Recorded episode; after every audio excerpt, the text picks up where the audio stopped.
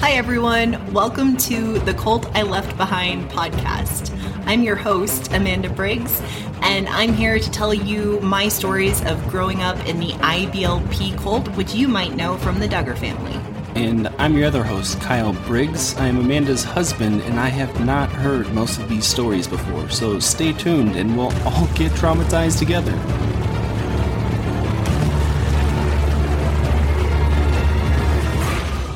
All right, welcome back to the next episode.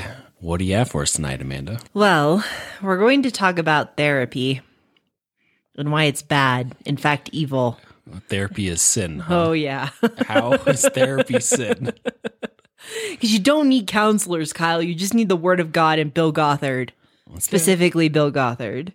That's that was their pitch. Like, Well, okay. All right. I have a lot of notes again for this episode. I went back to research mode.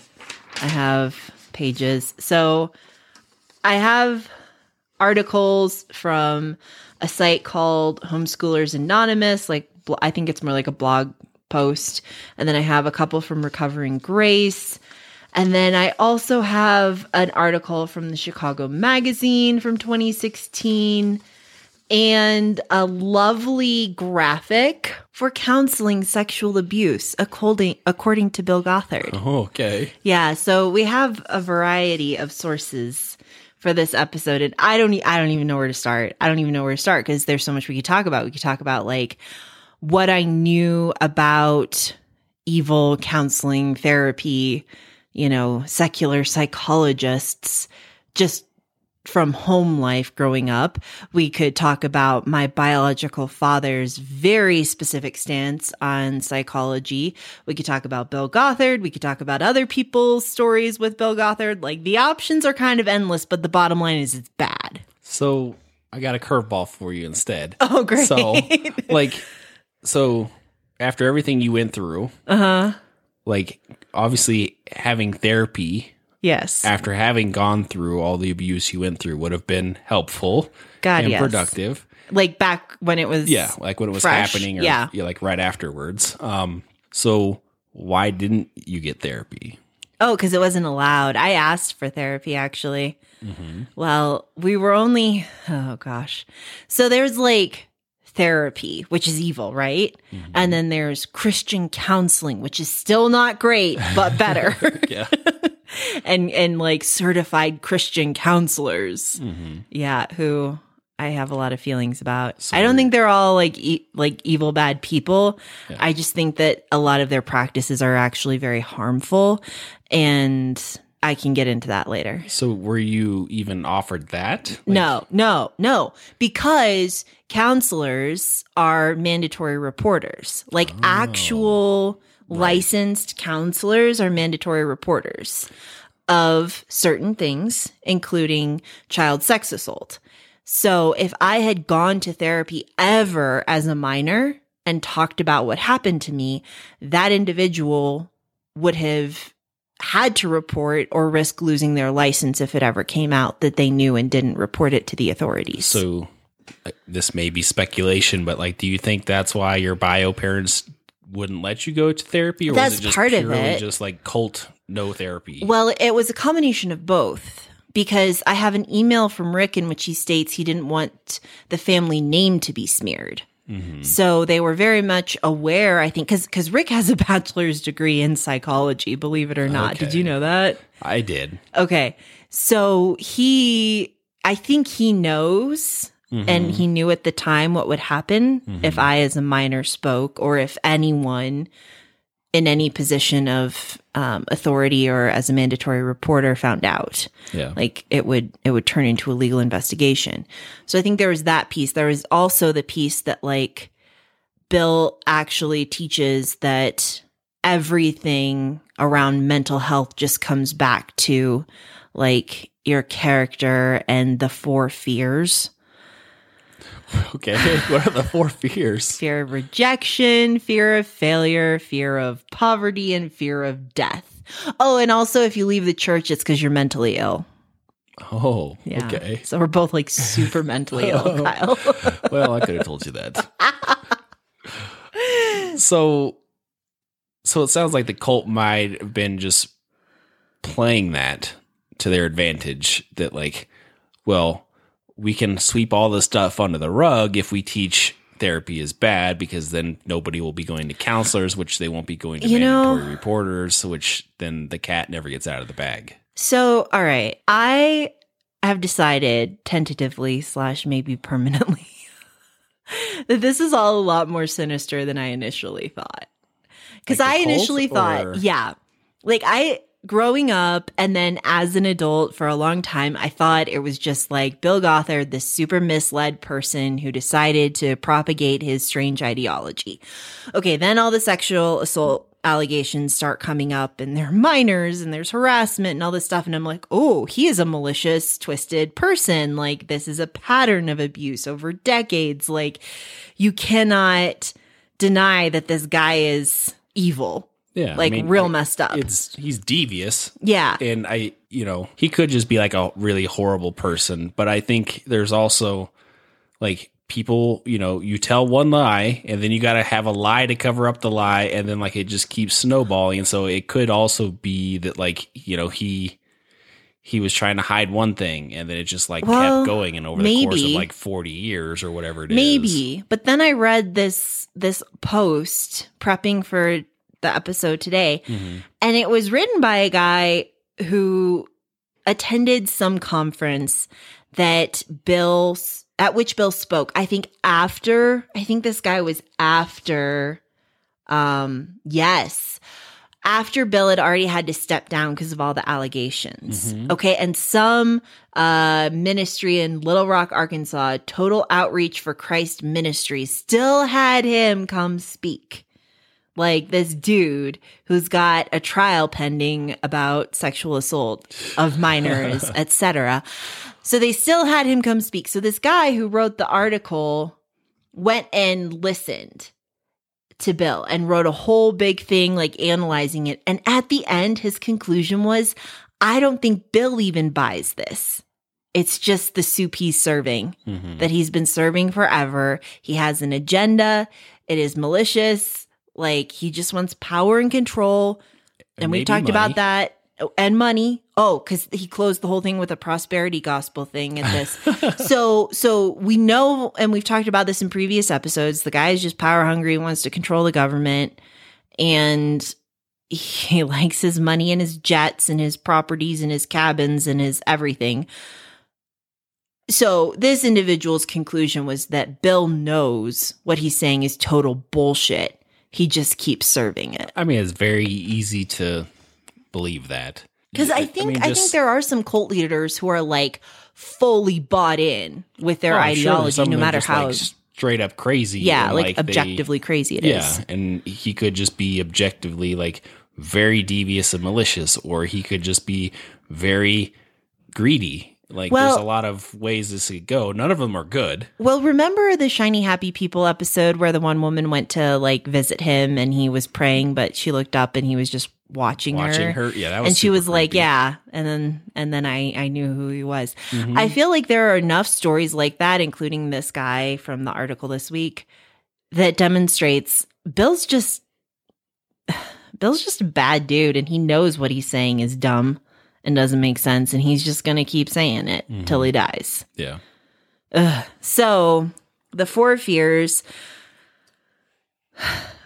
Yeah, that's a whole thing. So did I answer your question? I think so. So, so the question, if, I guess we could circle back to that. So the question was, did you get any counseling or therapy? No, not until I went and got it on my own. My second year away at college, I started group therapy. Mm-hmm. And when I went home for, so I started it in January, went home for spring break in March, confronted my parents about how they handled everything when I was a kid. That was when they freaked out, told me I was selfish for dragging it all back up, and made me leave the group, apologize to the group for saying anything wrong about my parents or family ever, uh, tell them I was wrong to do that, and then leave the group or I would lose my health insurance. And then they let me go to a Christian counselor that they had to like vet Mm-hmm. before I could see her. So even like support groups weren't allowed. No, because they were led by a, a psychologist, Kyle, and, and we can't have that secular influence in our lives. That's that's deep stuff. That's dealing with the heart and mind. So would you would you have been allowed to go to just like a a self run support group that's just like you know ten people all with the same you know common issue or thing with no trying to process? facilitator? Well, I mean, maybe not a licensed counselor, like well, a support again, group. like, as an adult or as a minor? Because remember, as a minor, everything is reportable. Are you talking about like when I was in college? just in general, like in the No. cult, what was the stance like on support groups? I guess. Um, I don't know if it actually addresses that. Anything I've researched or looked Okay. into, it was more just that like any mental health ish- issue. So if you're experiencing depression or anxiety or schizophrenia or you know anything, um, it's it's some like root of bitterness or one of the four fears or some some character issue. Oh, someone in here talks about this. Um.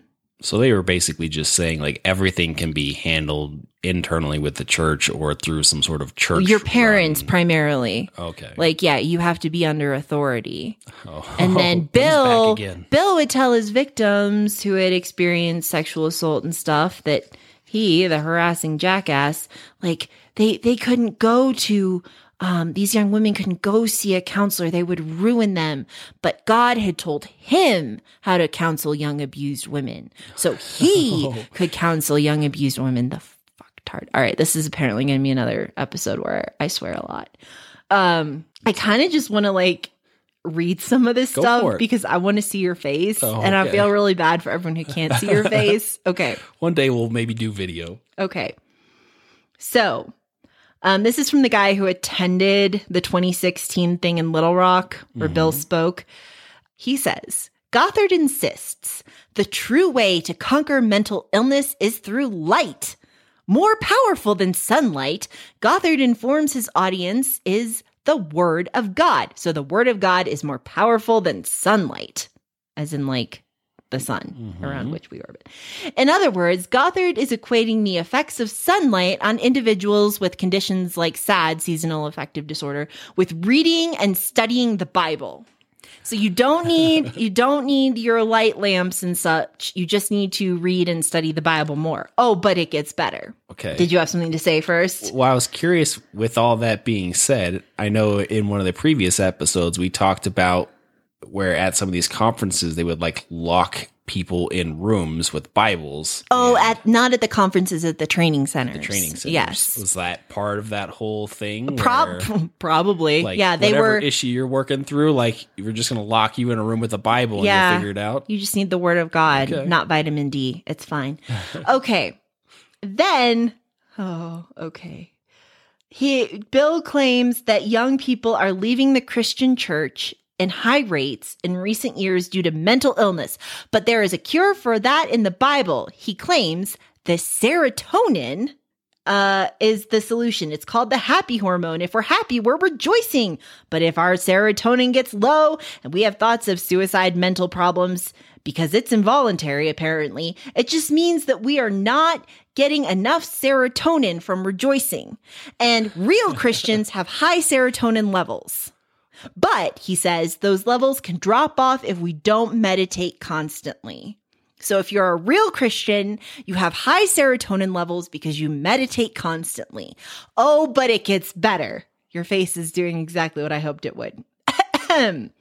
so Bill also teaches that we all have inner reins, like horse reins, okay? Mm-hmm.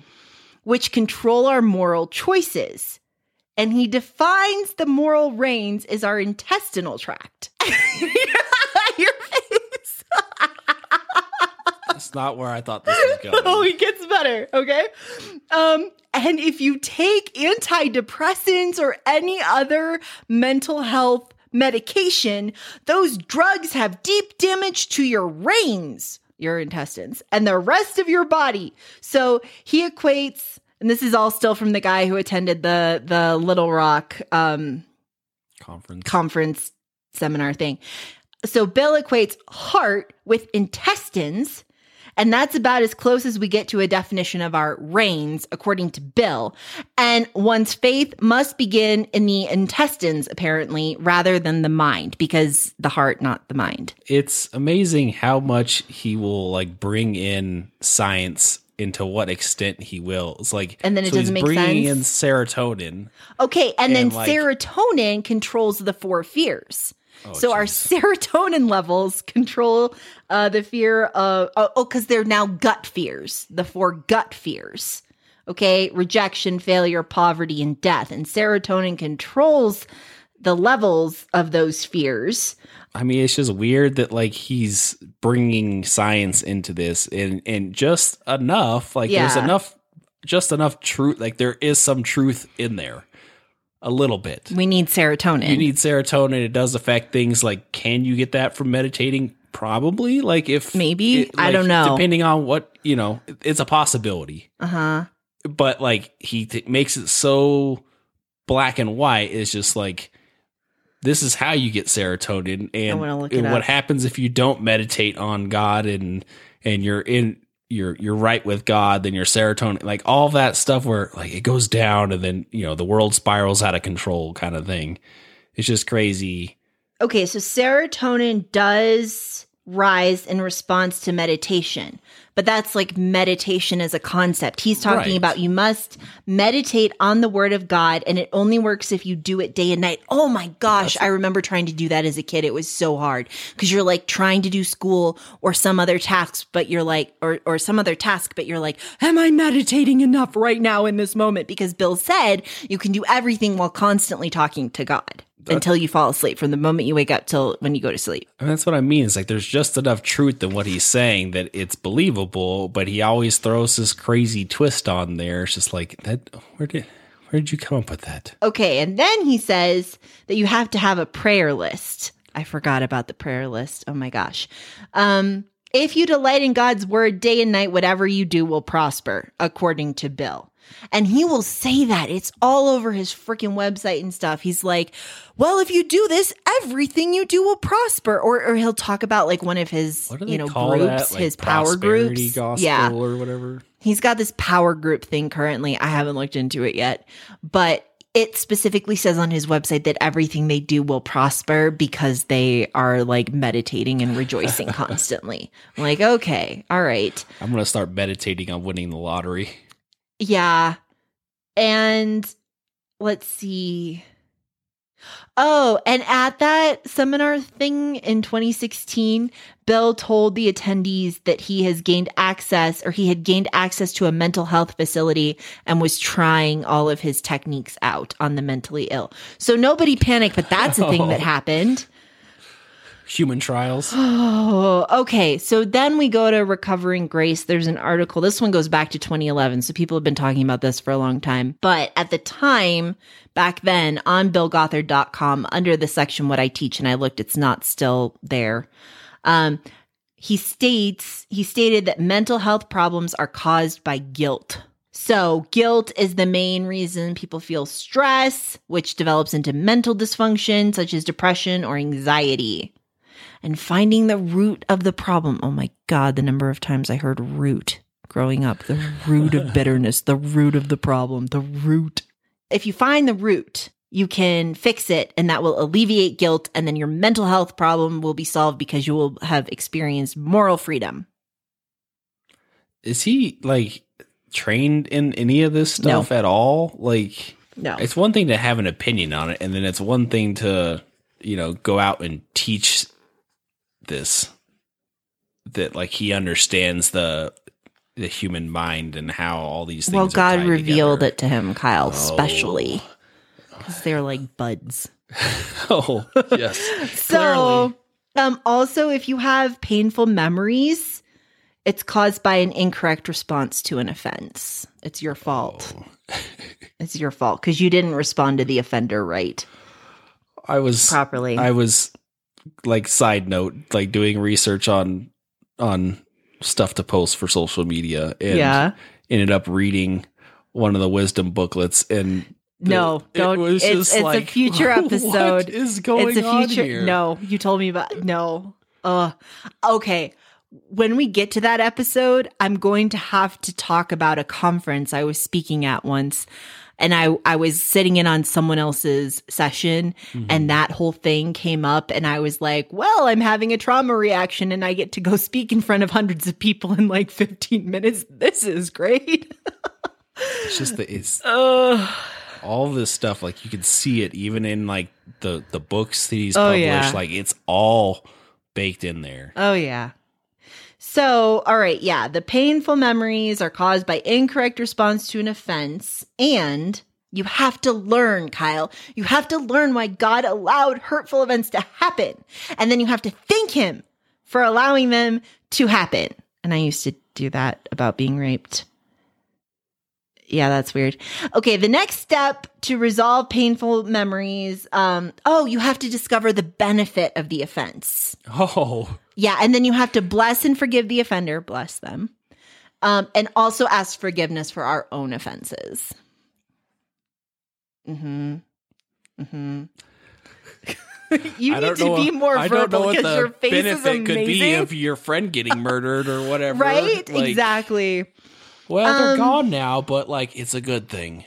So then he quotes a psychiatrist who who's been debunked. Um this guy like made a bunch of claims a long time ago. I think back in the 60s that and and this psychiatrist supposedly again this has been debunked demonstrated that um what we call mental illness and like schizophrenia and so on is not mental illness at all. It's varying degrees of irresponsibility. Okay. Because if we allow ourselves to act irresponsibly, we will soon begin to think incoherently. This has all been debunked. Okay. But Bill is still teaching it.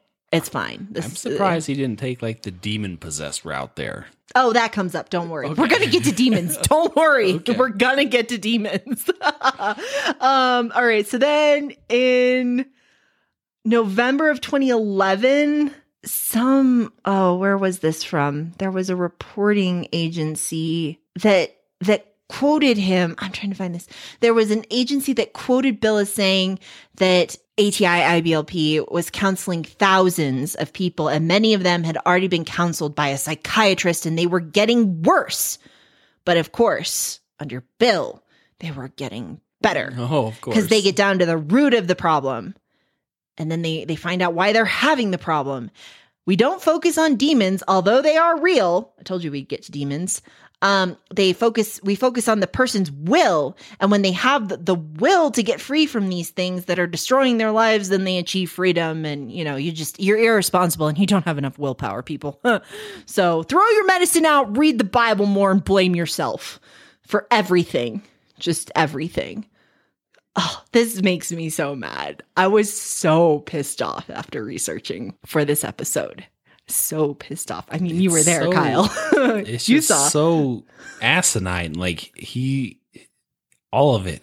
I just can't get over how manipulative he is. Like he's like masterful at combining a a minimal amount of truth into something and and manipulating scripture or ideologies Mhm. or anything and then making false promises and using lies like I mean, if you didn't know any better and you read this organization about like, I mean, all that you just said, it made it sound like they've kind of got like this internal counseling system within their church, Within the cult. within the cult. I mean, church, IBLP, Mhm. that you know you're going to get good help. Like if you have mental health Yeah. conditions, like you would get good help, and Oh, so yeah. We'll get to a case of that too Yeah, with an and so encouragement case. it's just like I could see why there were so many people that got wrapped up in this because of the lies and like the false promises and Mhm. and all these radical statements that he's making that are based on just enough truth. And then one of the things I really like about this article, which again is from Recovering Grace, is it, it there's another quote from Bill saying it's so easy to say the devil made me do it. We want to have a person deal with their own responsibility, not blaming their parents, not blaming the devil. And then recovering grace says, despite his statement above, for many years Gothard has blamed inanimate objects for troubles with behavior, thinking, and health. oh no. See, Cabbage Patch. Dolls. yes. and the troll doll and rock music and uh, he's just so hypocritical. Anyways then there's another recovering grace article this time from 2013 the author's family was an ati and bill's teaching on mental illness is like we've said it's, it's caused by irresponsibility or some character deficiency so this young woman at the time was hospitalized for two and a half months after an episode where like she couldn't sleep for five days and felt like she was in an alternate universe and she had hallucinations and paranoia and her her parents took her to see a spiritual warfare counselor. Okay. Yep, who often worked with IBLP at that time. And um like it was just humiliating and shameful and he made her dredge up like anything that could be going on that caused bitterness or or guilt you know everything. She said it, it was just so awful and humiliating and she had to do that for a week like sit there and think of any like sin that could be mm-hmm. causing you know these mental health episodes. And of course, that guy told her parents all sorts of horrible stuff about her and her character. And then they got her more Christian counseling um, and decided it was rebellion. Rebellion was causing this, as per usual. Rebellion. Uh, and she was the like, the problem was like, I was never a rebellious kid. I feel like I really connect with this individual. So after she got back from that two and a half month stint in the hospital because of like the sleeping, being unable to sleep and everything, her father. Uh, oh no! Well, her father told everyone like what was going on with her. There was no privacy. It was real bad. At, so that caused another ATI father, like another ATI man, to call the house. She happened to pick up the phone, and he wanted to know which principle had been violated for her to have these mental health issues. You know, the seven basic principles. So she um she said she remembered Bill Gothard's teachings on mental illness as having one of the three root causes greed, lust, or bitterness. And she didn't know what to say because she didn't feel greedy or lustful. So she was just like, I just went with bitterness because I didn't know what else to do. and then this this dude, the audacity. Oh, so this guy agreed that it was definitely bitterness. He had also arrived at that conclusion.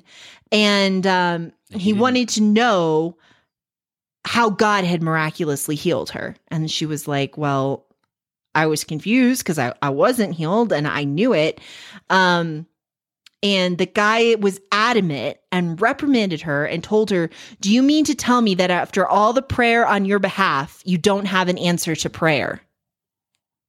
Wow. Like, Yeah. did this dude even know this? I don't lady? know. He's just another ATI. Like, this is typical ATI male That's behavior. very nosy. oh, gosh, yes. Like super invasive, and then making Yes. a ton of assumptions. And then, you should have attended prayer meetings. And then it was just very selfish on his part to even like go down that road.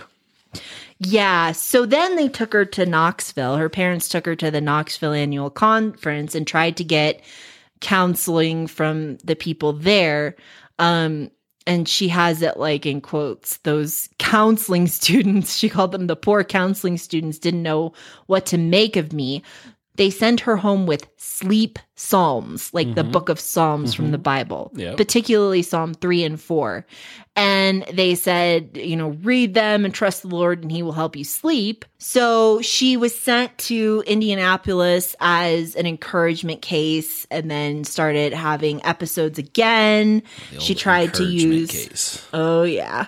She tried to use like the chain of command and umbrella of authority to like get help. Of course that didn't work. Um she had to like fight her thoughts and take them captive.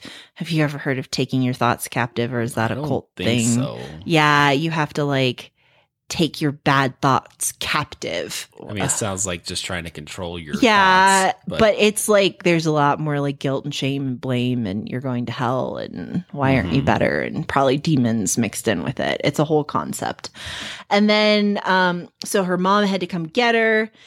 So she was taken to another counselor who checked her for demons and declared her clean. oh no, she had to be checked for demons, Kyle, because this is normal. This is this was normal though. You don't understand. Like this was normal. so you were aware of this like as a kid? Oh yeah. Demon possession was like an ever looming threat. Did you ever like see like did they do like ceremonies? Was there anything to like try to cleanse people or whatever? Ah, Like there was like the laying on of hands okay. and casting out of demons. hmm That was normal. Okay. I mean, it's- the whole thing is very weird and i mean even even the guy like saying well there was a lot of people praying for you like why aren't you better like yeah. it's I, I mean i don't know what to say i say crazy a lot like all of it just seems crazy Yes. So, bottom line with her, just to sum up her story, is she went through a lot of asinine shit. And it turns out there was a perfectly reasonable medical issue going on with her that was treated and resolved. And she oh, moved Oh, the on prayer with her finally life. yeah, they got those demons out of her.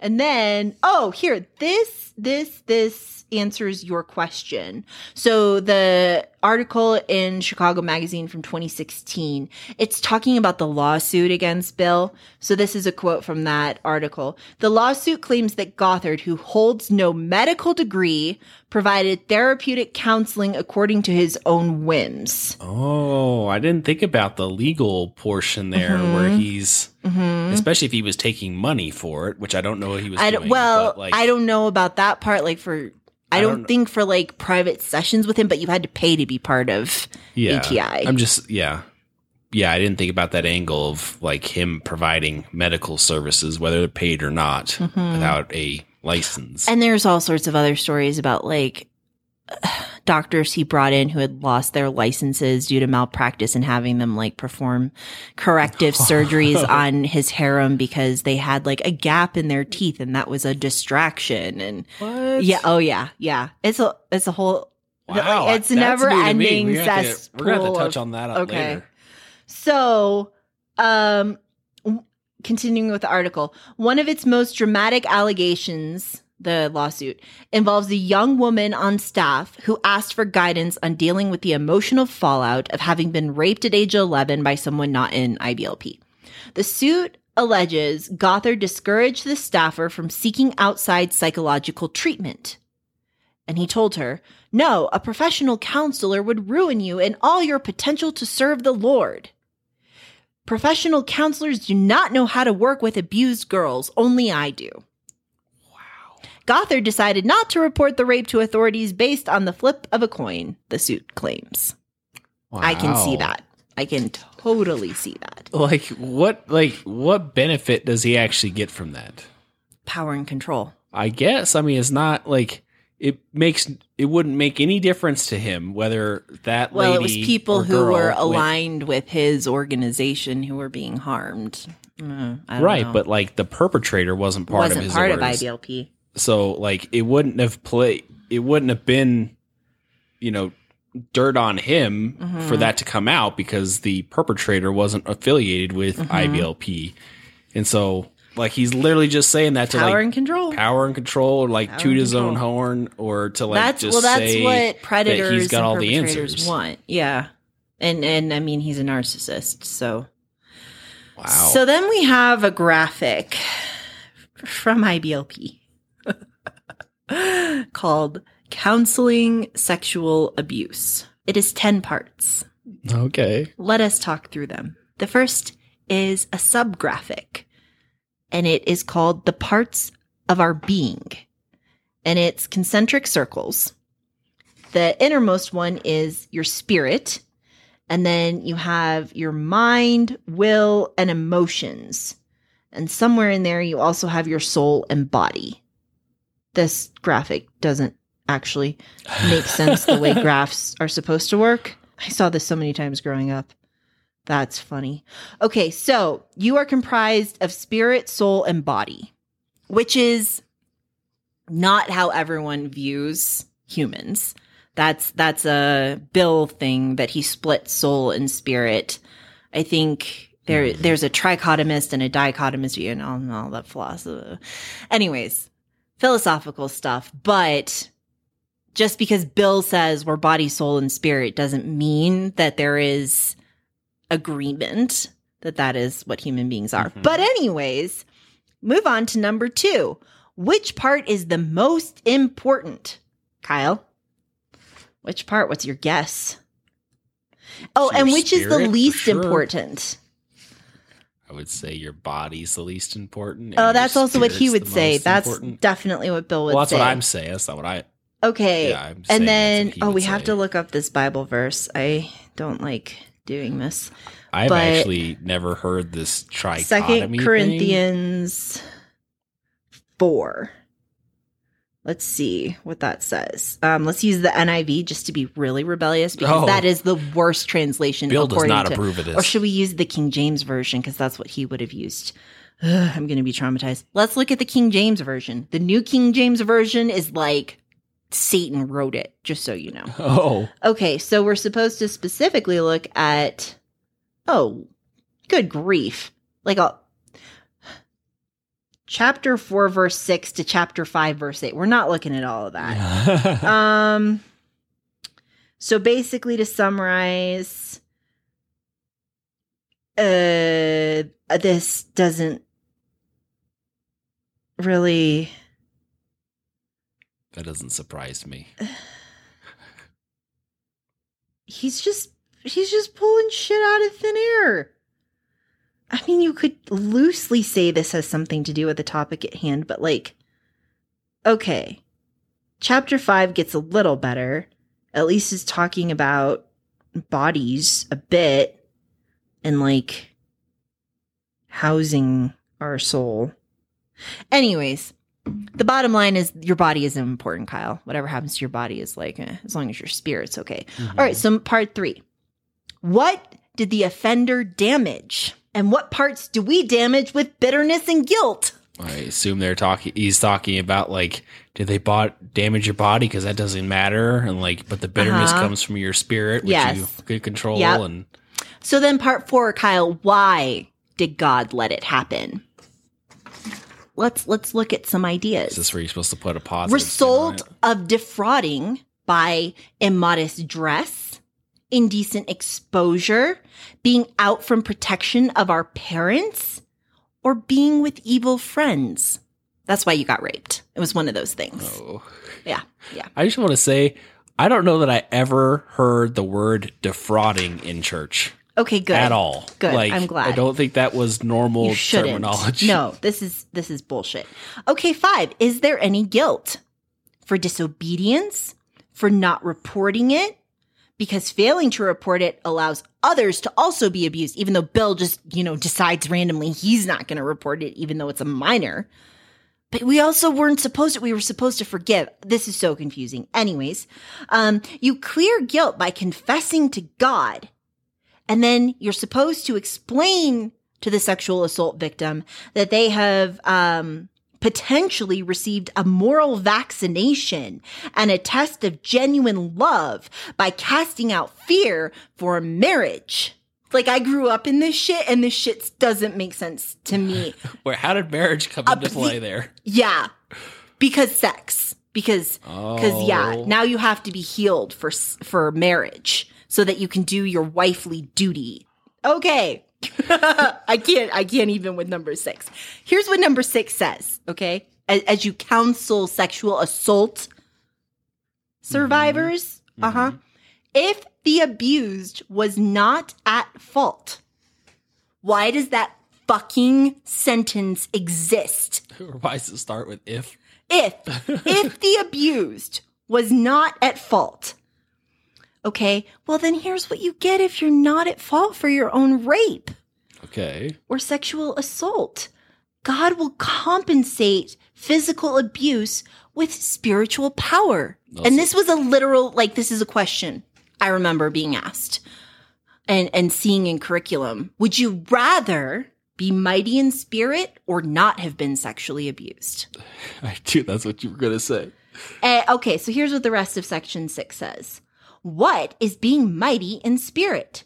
Greater faith, spiritual discernment, genuine love, wisdom and understanding, creativity, energy, enthusiasm, joy, inner peace. You want some inner peace? Get raped. Like, sorry, that was not trauma informed. I am so mad right now that my sarcasm. So, like, as a reminder, I have been sexually I- assaulted. I was raped by my older brother. This is very personally infuriating You're okay. This to is me. it's a podcast. We're not providing therapy here. I normally try to be very trauma informed talking about this, but I also think that other survivors will appreciate my anger because this is bullshit. Yeah, I mean it's crazy the angle there, and it, and I would generalize a statement that like that is one way you could view what happened to you. Like that is a positive thing you could take away that like it created some sort of Resilience. resilience or whatever. Like, but that's totally up to that and you person do to not decide that. start there in no, counseling. But you wouldn't tell that to somebody either. Oh you wouldn't say like, "Oh, it's great you were beat, raped, you know, Starved. starved, whatever." lost your like parents. you wouldn't, you know, that's not for you to tell somebody else that's That's a discovery you make on your Right. own as you heal and you go like, wow. And I did get there. I Right. got there in my 20s when I was like, it sucks how I got mentally tough, but I'm I'm a very mentally tough resilient person now and I can do whatever I want with that. Like that's Mhm. that's mine to use. Yeah, but it's crazy that like he he took that on himself and said like, "I'm going to push this." ideology on somebody it's like Mhm. it was great that happened to you. Like, look at all these wonderful things that you now have because these horrible things happened to you. Like, I, I just can't believe that, like, that's the stance he took. Like, I'm going to force these positive emotions onto somebody that experienced very negative actions. That's Bill. I guess. Welcome to ATI.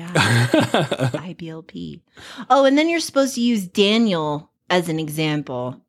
I He he was made a eunuch, which is extreme abuse. Mhm. Uh huh. Um, but he had wisdom and understanding, and was a counselor to four kings. So let's just So sugar his example. silver lining this. Mhm. Yeah. Um. Oh, and then eight, Kyle. Section eight. Uh, Daniel was seven. Section eight. If you had to choose no physical abuse or mighty in spirit, what would you choose, Kyle? Fuck this shit. Yeah. Oh, and then nine reason for bitterness. He damaged your body. Important step. Dedicate your body to God. What does that mean? What are you supposed to be doing with your body to God? Well, i- if it's God's body and not your body, then I guess it can get raped and it doesn't matter. Oh. I don't like it's so like the underlying message there is so vague and confusing of like what is he implying with that statement? Because it's not clear. Oh, well, well, section 10, final section. Prayer to dedicate body to God. Let's see what this says. Place yourself on his altar to serve him. Forgive offender, turn over to God for his discipline, or ask God to pardon, like Stephen from the Bible. Regain surrendered ground, cleanse with rhemas. Oh, the Rhemas have made their appearance again. Hmm. Yes. And you've surrendered the ground of your heart to Satan, so you best be reclaiming that shit with some rhemas. oh. I I I liked these episodes a lot better when I could drink. This Well- one's pretty crazy. Like some of this stuff is it's out there. Some of it Well, more more so than other out parts there, of it. All, I mean, all of it is crazy, but some of it is especially Especially- heinous. Yeah. I don't like Bill. also, like on a more serious note, I did have some of these counseling techniques used with Rick and Chris. Mhm. And if you are someone who listens to this and you grew up with people in your life who use these tactics against you, like I am so sorry you had to go through that. That that is wrong. And I want to iterate as clearly and impactfully as I can that abuse is never the survivor's fault. Never, under any circumstances, is it the survivor's fault. And this, for those of us who grew up being told, you know, things like, if the abused was not at fault, you are not at fault. You are never at fucking fault. You were never at fucking fault. But for those of us who grew up with that wording and the, that ideology just so normalized, I know I had to wrestle through that as a as a young adult, figuring out like, oh, it wasn't my fault. Like, holy shit, that's that's life changing. So if you are also someone who grew up being told all of this nonsense about counseling sexual abuse by Bill Gothard, just know it was wrong. You never should have been told those things. This is not grounded in reality. It is not grounded in in proper therapeutic practice. It is it is completely just Bill Gothard bullshit that he pulled out of his ass one day and started teaching. And you're not alone. And I'm really mad. And if you're really mad, we can be really mad together. For real, though. Yeah. And I'm sure even outside of IBLP that like Oh, yeah. I know there's, you know, I don't want to make it seem like we're just Christian bashing. Um, I will that- Bill Gothard bash. oh, I mean, All day. definitely. But I'm just, my point is that like there's a there's a weird, very uh, to me a very gray line between spiritual counseling and actual medical like their therapy.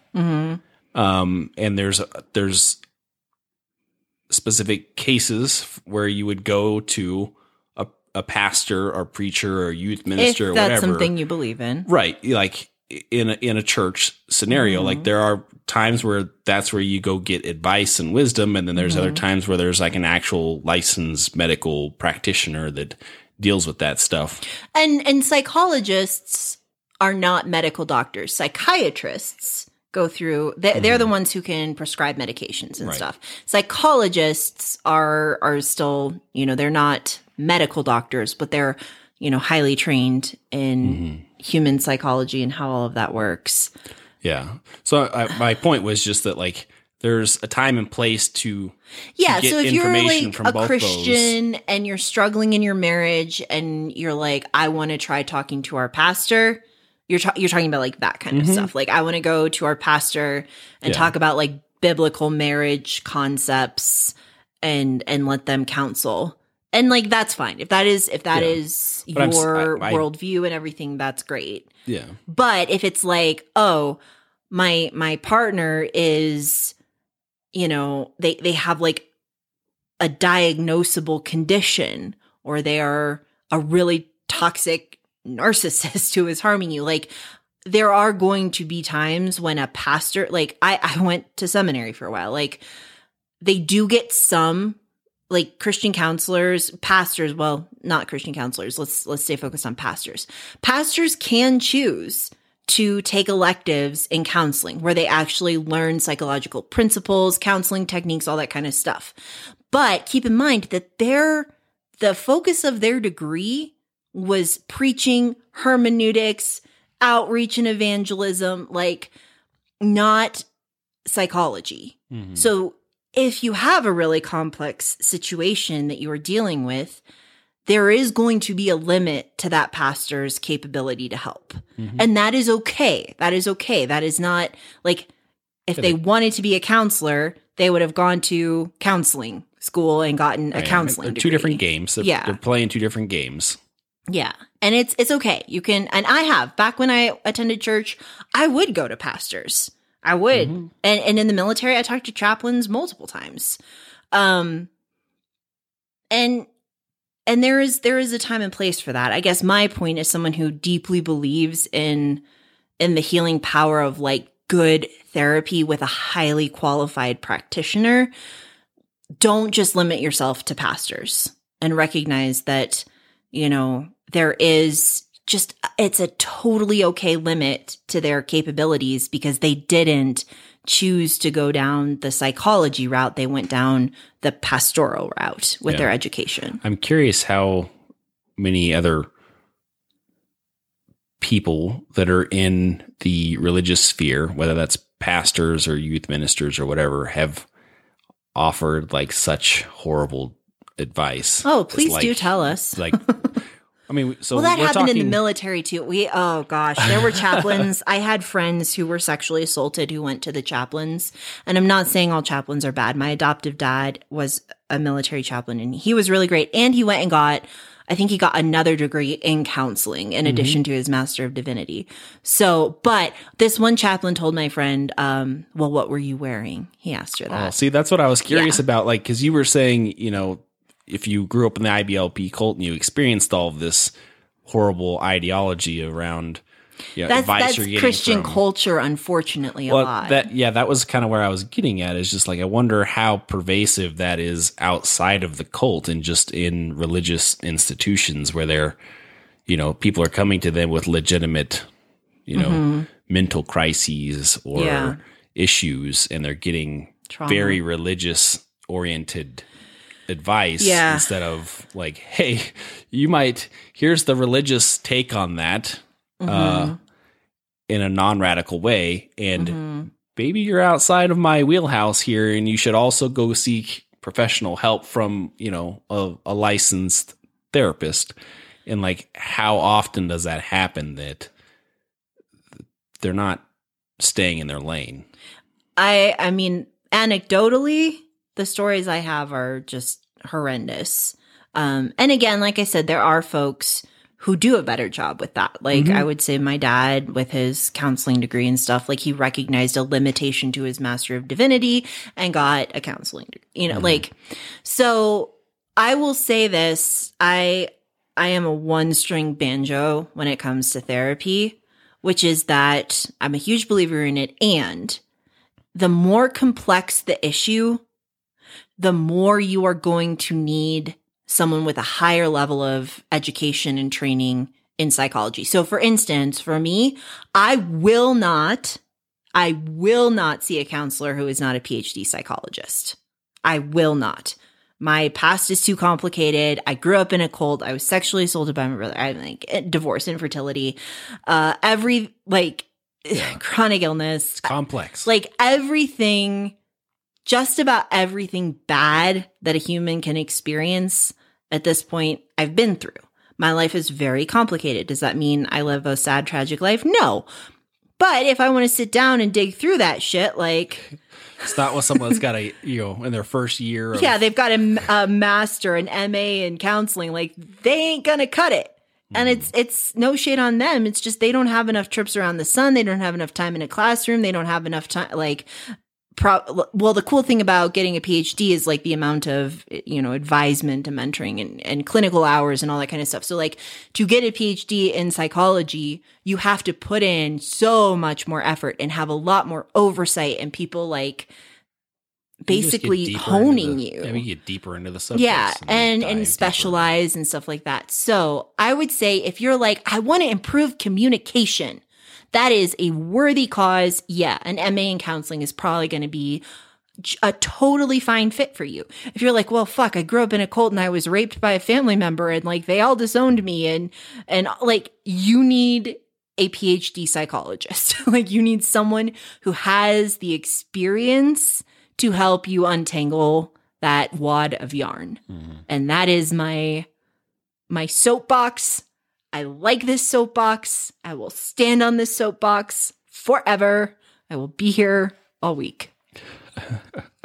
so is there are there any other bill teachings on therapy we need to touch on Oh gosh, probably this is where I ran out of of emotional battery. Mm-hmm. That was one, two, three, four, I got five pages of my notes into my research and, and completely flatlined. And then I was really mad, and you got to experience that um, for a minute there while I remembered who So- I am and am not. So we touched on Bill's ideology around Yeah. therapy, your parents' Uh, ideology. well, Rick was more complicated. okay. So he has a bachelor's degree in psychology. I think he studied out in California in like, he would have been the 70s, mid to late 70s is when he would have been in college. And for his internship, there was, th- I mean, this is tragic. This is horrible. And this goes to show that it's not just cults and churches that fuck up responding to sexual assault, but there was a little boy who'd been sexually assaulted and his treatment was shock therapy. And Rick's job was to hold this little boy down for his shock therapy. Whoa. Rick's six three, you know, so they gave the big burly kid the job of restraining this kid through his shock therapy. And that reasonably scarred Rick for life and was part of why I think he bought so heavily into Bill's ideology that all therapy is bad. Okay. So it was it was extremes. Like I don't agree with like I am heartbroken for that little boy. I'm I'm I think I can even honestly say like I'm heartbroken for Rick that he I mean, it sounds like there was a legitimate.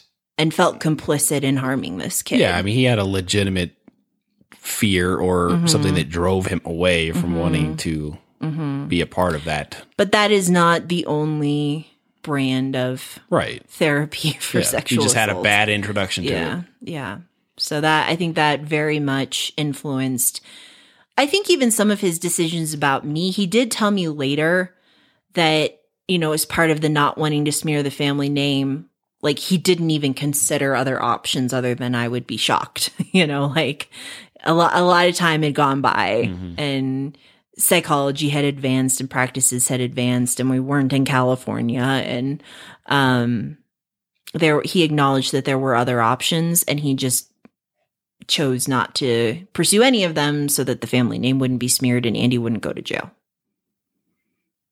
So I mean, that all of that is very complicated. Yeah. Like, there's a lot of PhD psychologists. see? This is why he needs someone who can handle complexity. Yeah. Yeah. And I think the older I get, the more compassion I have for how complex that was as a parent. I still think Rick fucked it up in the Mhm. moment. I think I have more compassion for that now, where um I still just won't let him off the hook is, you know, 20 years passed, 20 years passed, and I was able to powerfully advocate for what I needed from him as a parent, from the family. Um, and he still chose to make me the problem. Like it was my fault, my bitterness, my whatever, that I wasn't over it and I kept bringing it up so Mhm. selfishly and and then he like aggressively supported Andy instead of supporting me in accountability. Yeah. So yeah, I can have a lot of compassion around the Rick that was my father when I was a child and he was first finding out about it based solely on, you know, what I know he believed at the time and what I know of his experiences in college as an intern. What I what I don't have compassion for is is how he continued to just bury his head in the sand um, when I gained adulthood and Yeah, I mean, there's a reasonable expectation that he would have figured it out or put some more effort into it or worked Yeah. through that so that he could, you know, take care of his little girl. yeah, be there for his kid, Yeah. all of them. Yeah, well, I'm still not convinced I was the only victim. So, Yeah.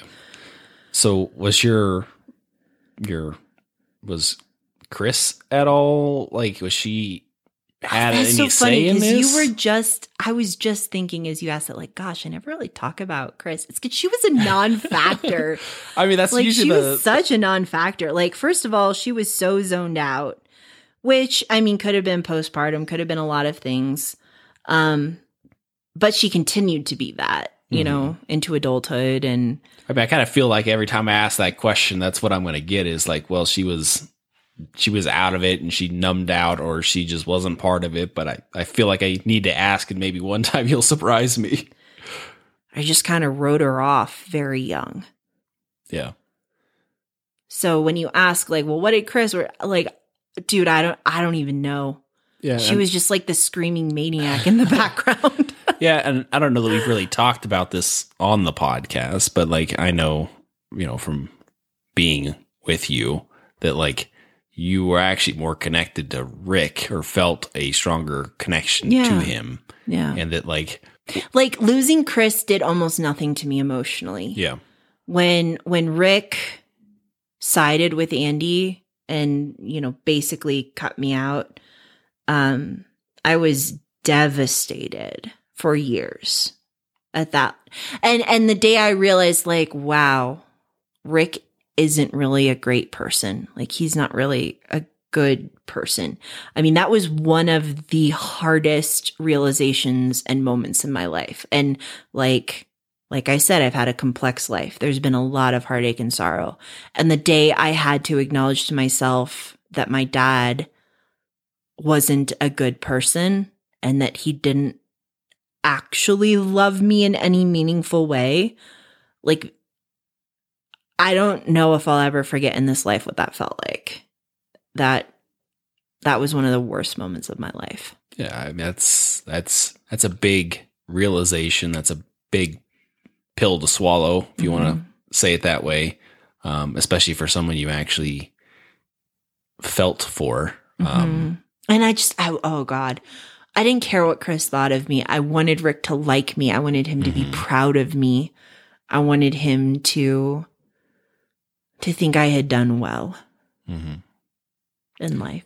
Yeah, and I, we have touched on this a little bit. Like their their attempts to reach out have been almost nothing, and you've Mhm. told the story of the last time you met them, hmm and like still nothing has happened since then. No. Like the there's no there's been no growth there. Yeah. There's been no attempts to reconcile. There's been no, you know. I mean, I th- I'm sure that makes it hard. hmm It does. And I mean, I'm I'm speaking of therapy, still in therapy, and I still like. I think I've shared this in previous episodes. I, I'll get real fired up about like what Bill Gothard says about sexual assault, but when it comes to like my own experiences, that is a very healed piece of me. Um, and I worked very hard on that, you know, for a long time. And I, I am so grateful to the folks like I think of the psychologists who have helped me with that kind of like as, as guides, like from the universe to, to help me. That was the universe catching me. And, and we, we worked really hard on all of that stuff.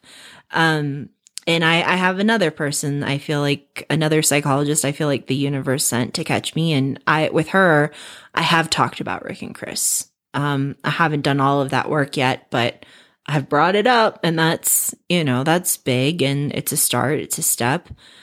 And just working through all of the ways having such negative parents impacted me and then the ways it still impacts me that are either conscious or subconscious. I don't believe in blaming parents and stuff for everything in adulthood. I do think that the people who hurt us, like, yes, that was their fault. They, they perpetrated that harm. Um, but as adults, I personally believe it's on us to take responsibility for that pain and heal it so that we do not create more hurt in the world. And I do. Like Kyle lives with me. He knows. Like I still have moments where I'm like, fuck, that was Chris. That like Chris just came out of my body. and that is not who I want to be. It's not pretty. That's not my that's not my that's not me. I I do not choose to be her. Um and and so I I work hard on that. And I think that therapy is such a critical part of you know generational healing. Cuz it wasn't just like Chris woke up one day and was that way. Like her parents had their issues and Mm. they were good people in my life by the time you know I came along. I'm sure they had um mellowed and everyone's better with grandkids than they are with their kids or so I'm told. But I do think that there is a, I, I think that generational trauma is real. I think that breaking generational cycles is real. And I am bound and determined that, at least in my life, whether or not we have kids, whatever happens with that, like it ends here. Like I won't be like the people I biologically came from. And I, I don't think that's something I could do alone. And so having these psychologists, counselors, therapists, guides, that has been a really crucial part of my life story. It continues to be that. I think it will be for the foreseeable future. And yeah, I'm I'm very pro therapy. Didn't work, Bill. I like my therapists. All right, so I think that covers everything you wanted to hit on as far as therapy goes and therapy in the cult and Bill's twisted teachings and how that impacted people and what kind of therapy you did and didn't get in the cult um, and the overall harm that's done and you know what other people might be dealing with because they've Mm-hmm. Gotten the same poor advice Oh, I have to say one more thing about therapy. This is my other soapbox. And I've said it before. I'll say it again. I'll keep saying it till I die. The first therapist might not be the fit you need, or the second, or the third, or the fourth. Like, if there is something inside you that is crying out to be healed and you know it's there, like tenaciously search for the right environment in which to do your healing work. And I think I've told this story before. Like, I have literally walked out in the middle of a first session because the person was so not qualified and they, like, they were being, like, that dude was just being such a jerk. And I just told him, I called him on it and I was like, I don't feel safe here. I will not be working with you. Thank you. Goodbye. And I, I got up and I walked my ass out of there. And you can do that. Like, that is allowed. You are allowed. If it is not a good fit, you move right along and i know it's hard and i know it's scary and boundaries are are terrifying especially when you're new to them have the boundary protect yourself in that way give yourself permission to keep looking until you find the right environment to do your healing work And I, one of the things I found very interesting about your story, it was very shocking to me, is that you actually went to a male psychiatrist, psychologist yeah. For Yeah. your like when you were processing all the sexual assault stuff. Yeah. Um, and I just thought that was very counterintuitive to me. I would have guessed that. Um, and I think just in the spirit of equality and fairness, that like don't rule out the opposite gender Yeah. for quality care for especially sex related crimes. Like, I mean, obviously see whoever you want to see, but like you. I was very able to- safe there. And that was terrifying at the time. But what I wanted was a healing environment where I felt safe and could do good work. And there was Mhm. something about him where I was like, this, I will be safe and I can do good work here. And I was, I made a very brave step and I scheduled an appointment. And his wife, this, this is the funny thing. His wife worked at the same clinic and was also accepting patients and also took my insurance. And as I read through her bio, like there just wasn't that like cosmic, this is, this is the way. Mhm. Uh, but when I read through his, I was like, th- this scares me. This shocks me. Can't believe I'm doing this. Have never talked to a man about this. But here we go. And that's where I had to do the most graphic work of my healing journey. It, I mean, it was brutal. It was, um, not in any way inappropriate, but to, to get through all of my fears, it was like verbally explicit and graphic about what I had experienced and what was done to me during the sexual assault. And I did that with a male psychologist, and I'm still like, go me impressed to this day because I was very new out of the cult Mhm. when I did that. And you know that's a huge like you don't you don't talk about such things with the opposite gender like fuck that find a place where you are safe and can do good healing work and don't rule out people of a gender with which you do not identify All right. Well, that wraps up our episode on therapy is sin. We will be dun, back dun. next Monday. Thanks for listening to another episode of The Cult I Left Behind. Until next time, don't join a cult. If you enjoyed this podcast, please like, share, and subscribe, and we will catch you on the next episode.